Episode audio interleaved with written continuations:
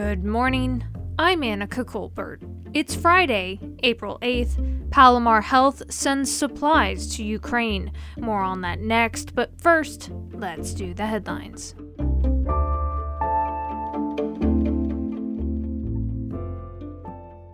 One more warm day before cooler weather arrives this weekend. The heat advisory that's been in effect for San Diego County's coastal areas and valleys expires tonight at 6 p.m. The heat is expected to peak today with temperatures in the triple digits in some areas. Cooler weather is in store for the weekend with a chance of rain and even mountain snow early next week.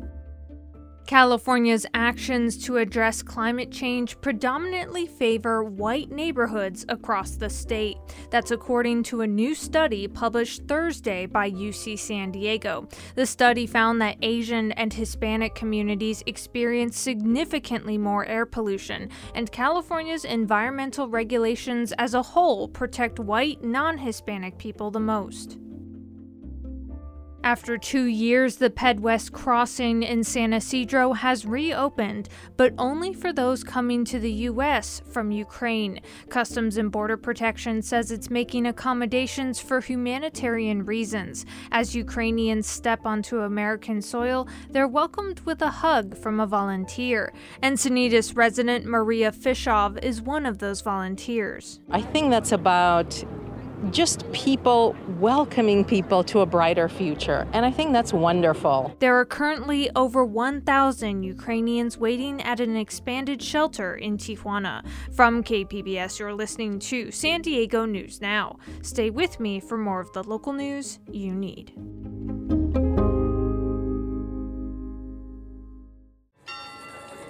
Long ago, when the public square was the only place to share news, events, and happenings, people were drawn to it.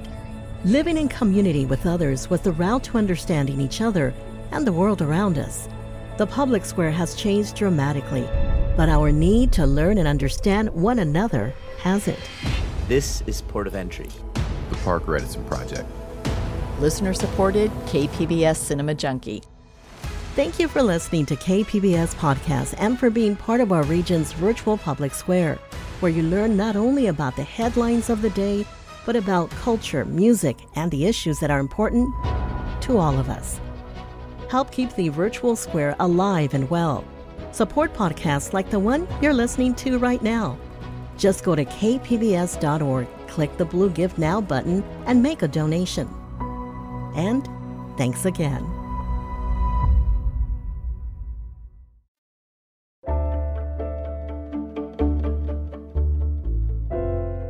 Amid the Russian invasion of Ukraine, medical support is needed. KPBS North County reporter Tania Thorne tells us how one local hospital is helping. Escondido's Palomar Health is stepping up to help healthcare workers treat people in Ukraine. Palomar Health is working with the U.S. Embassy to identify which Ukrainian hospitals are operational and in need of medical supplies. They are donating unused inventory to Subi, a San Diego nonprofit that fulfills international medical missions. Nellie Bulkin is helping with the initiative and says they hope to go beyond sending supplies. Her husband is a doctor with Palomar Health and was born in Ukraine. The last phase of our plan is to send out um, a team of physicians. Those looking to contribute to Palomar Health and Subi's mission in Ukraine can donate on Palomar's website under medical missions. Tania Thorne, KPBS News thank you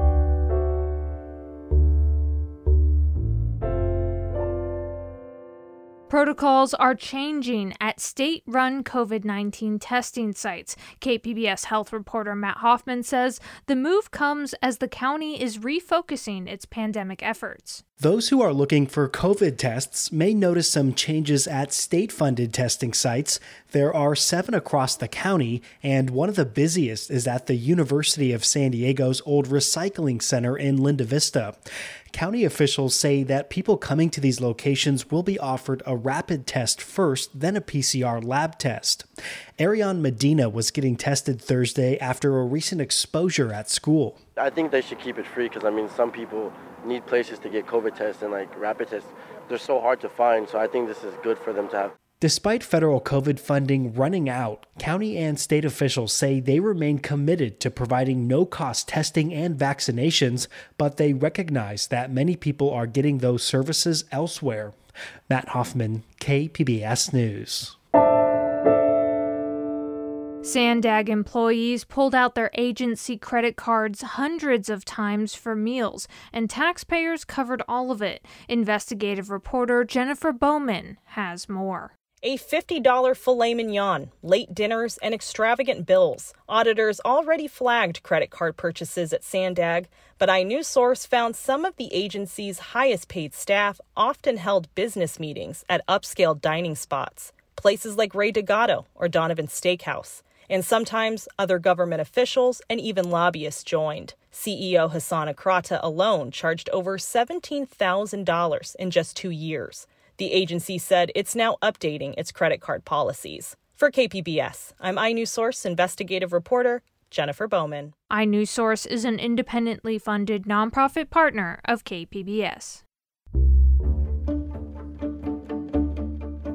Coming up, the legacy of the late Tejano singer Selena is impacting young and diverse generations 27 years after her death. And so we're going to learn about how we can queer not just Selena's music, but the Latinx culture. Selena and the SDSU class she's inspired. That's next, just after the break.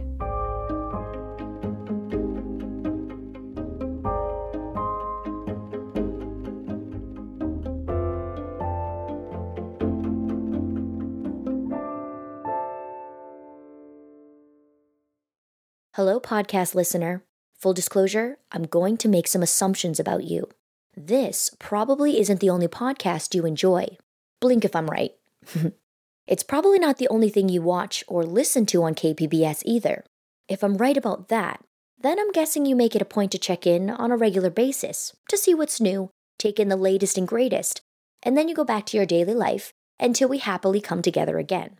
We're sort of like a virtual buffet when you're hungry for information and entertainment, you go to KPBS and want to eat, uh, consume all you can, right? Well, you should know that when you become a member of KPBS, you're keeping the entire TV, radio, and online trays full of fresh ideas, like the tasty podcast you're enjoying right now. Help feed your appetite for KPBS. Become a member today. Just go to kpbs.org, click the blue Give Now button, and make a donation. Thank you. Thank you. Legendary Tejano singer Selena Quintanilla Perez died 27 years ago. Devoted fans remembered her passing on March 31st. Today, Selena has inspired a class curriculum at San Diego State University. KPBS education reporter MG Perez tells us more about how her legacy lives on through music and some very diverse younger generations. I heard a song on the radio and I really fell in love with the song Como la Flor.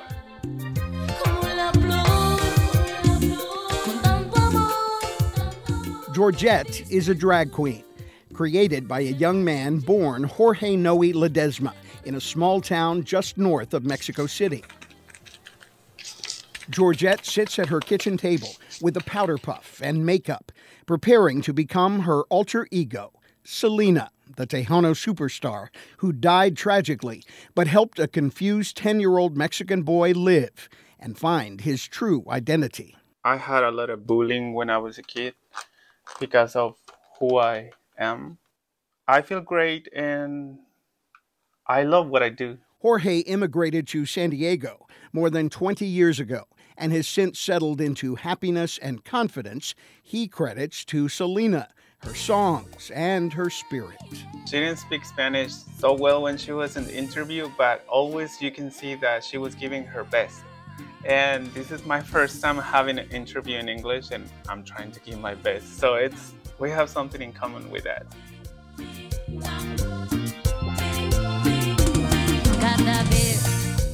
The sounds of Selena are now part of a college curriculum. Professor Nathian Shae Rodriguez pitched the idea for a Selena class to the administration at San Diego State University pre pandemic. It is now a permanent elective offered in the spring semester. Dr. Nate, as students call him, is a fan and fellow Texan who grew up with a heavy influence from the Tejano singer. He built the class syllabus with 16 weeks of learning modules that use Selena as a bridge to Latino culture, media representation, and personal identity. There are field trips for students too. They get to go out into Barrio Logan and they get to see the Selena Mercado for Walk the Block. They get to go to Mujeres Brew House for the release of the beer. They get to go see drag shows and they get to conduct an ethnography, write about it, take pictures, videos, sound. An ethnography is the study of people in their own environment, which includes the LGBTQ community. The next two weeks of class are focused on learning that goes boldly down the Rainbow Road. Selena is a huge inspiration to the queer community. Tons of drag queens will impersonate her. A lot of uh, queer people, such as myself, find meaning in her music. And so we're going to learn about how we can queer not just Selena's music, but the Latinx culture. The term pocha is an important vocabulary word featured in class discussions. A pocha is a person caught between two cultures, not completely able to speak Spanish and not completely comfortable in the English speaking culture. That was Selena. And Karina Bazarte is an SDSU senior who can relate. Karina's Mexican parents thought they helped her by taking her from the barrio and enrolling her in schools with mostly white students. I couldn't find myself, so I'm like, am I like the only one that looks different? Am I the only one that doesn't have blonde hair or or blue eyes? So like Selena actually helped me identify who I am now. Natalia Martinez is one of Karina's classmates. She was only 3 weeks old when Selena was killed. I never really got to have her present, but I had her music. And I think that's where I was able to create Selena in my head in the sense of, wow, this is like someone who I want to have as my role model. Which brings us back to Georgette and the little boy from a little Mexican town who used to dance around his living room, imagining what he could become someday, listening to the music of Selena. The um, thing that I learn from her is to be always respectful, kind, and sweet. That's how I do every time I'm on stage.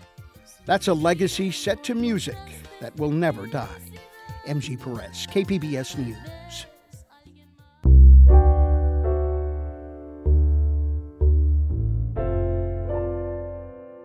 A South Park consignment shop, Bad Madge and Company, has been given the distinction of the best vintage store in the country by the online review site Yelp. It was determined by user reviews and ratings. The shop is a hub for upcycled vintage clothing, niche home goods, and accessories. Tanya McNear is the owner of Bad Madge and Company. She spoke with KPBS Midday Edition host Jade Hindman. Here's that interview. So, you've gotten this distinction on the heels of a pandemic that's been enormously disruptive to small businesses. How did you have to adapt? Well, we did have to do a lot of pivoting. Uh, the COVID pandemic was a huge disruptor for us. When it first hit, it was in March of 2020. You know, the first week was really, really scary. I did a lot of crying. And then I put my big girl pants on and said, okay, let's make this happen. The first thing that we did was we really turned to our Instagram, and we had already built a, a pretty decent following. And that really was the game changer for us. We turned to our Instagram followers. We started doing a weekly sale, almost like QVC meets Ellen. So I'm a host and I hosted a Thursday night thing every Thursday, and we just went with it, and it was very successful. And you know, vintage clothing is an industry that's really seen a boom in recent years. How has the industry changed since you first opened shop?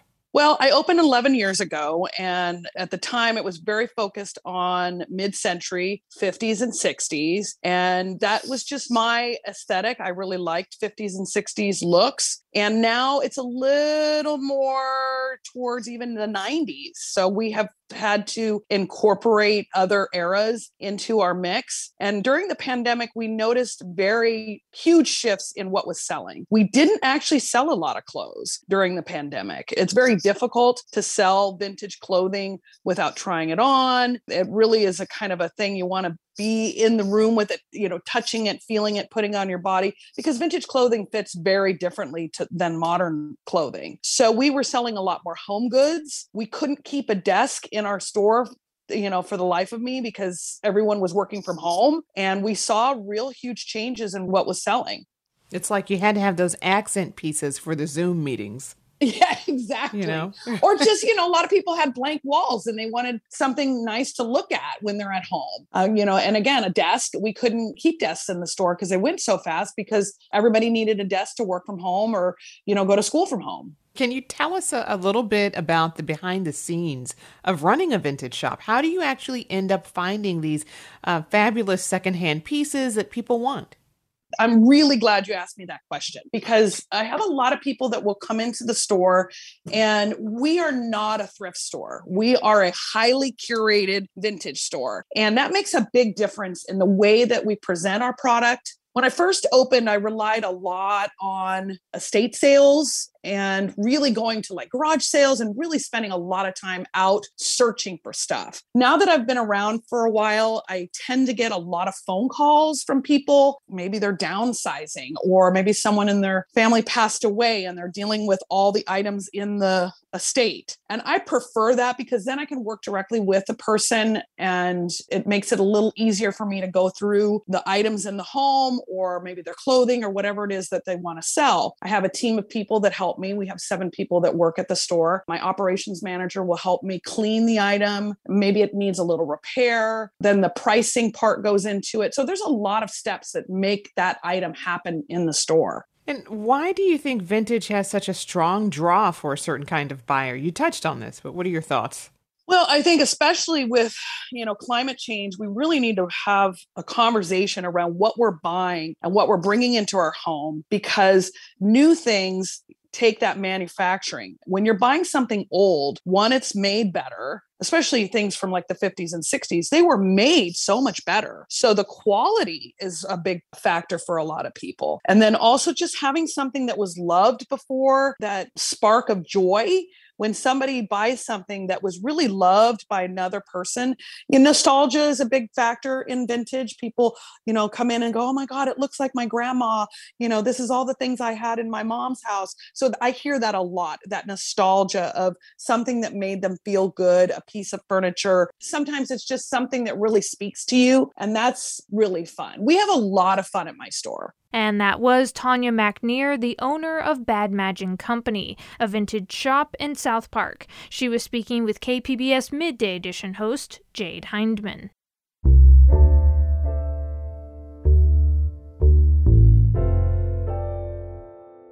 The Museum of Contemporary Art San Diego will reopen their La Jolla campus on Saturday. It follows major renovations that began in 2018.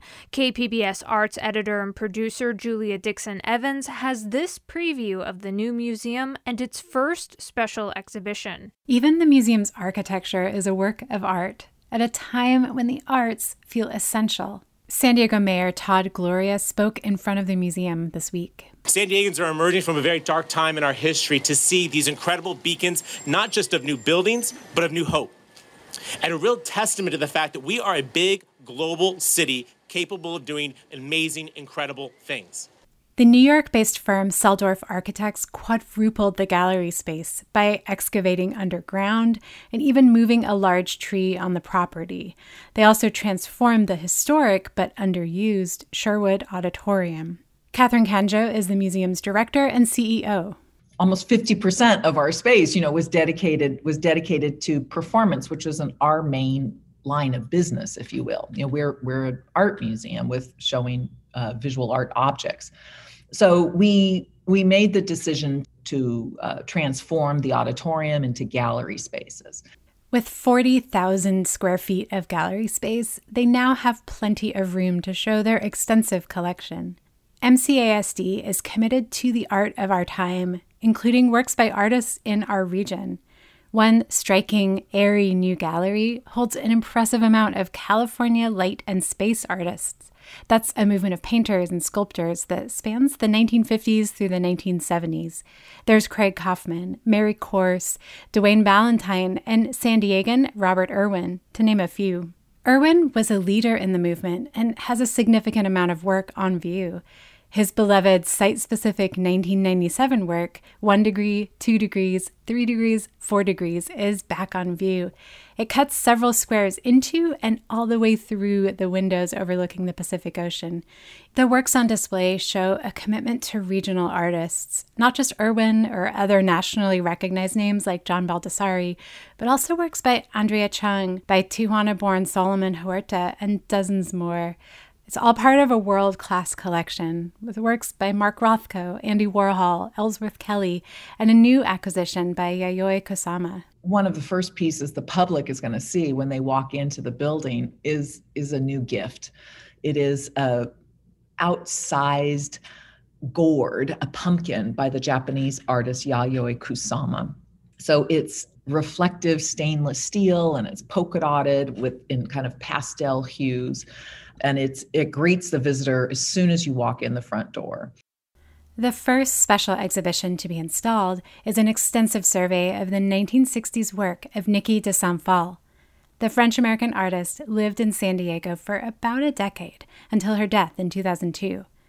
San Diegans know her for her vibrant sculptures like the Nikigator in Balboa Park or Queen Califia's Magic Circle in Escondido. But the exhibition shows another side of the artist's repertoire. In the 60s, she was making radical and feminist work, working with found objects, constructing large scale sculptures that depict the female body, and her shooting paintings. To make these, Phalle would first conceal bags of paint in her works and coat everything with white plaster she and others would um, shoot at these constructions with a, uh, a borrowed 22 caliber rifle um, and then the pigment would explode dramatically and drip and splatter that was jill dawsey co-curator of the exhibition she says that the amount of experimentation in Phalle's work was groundbreaking. Doing these things that women five to 10 years later in the context of the feminist movement, particularly in the United States, do. And she's she's working, you know, in this masculine context and arriving at many of the same ideas. And it's just incredible how ahead of her time she is. And that was reporting from KPBS arts editor and producer Julia Dixon Evans. The Museum of Contemporary Art's grand opening in La Jolla is Saturday with free admission all weekend. That's it for the podcast today. As always, you can find more San Diego news online at kpbs.org. This podcast is produced by KPBS senior radio producer Brooke Ruth and me, Anica Colbert. Thanks for listening and have a great weekend.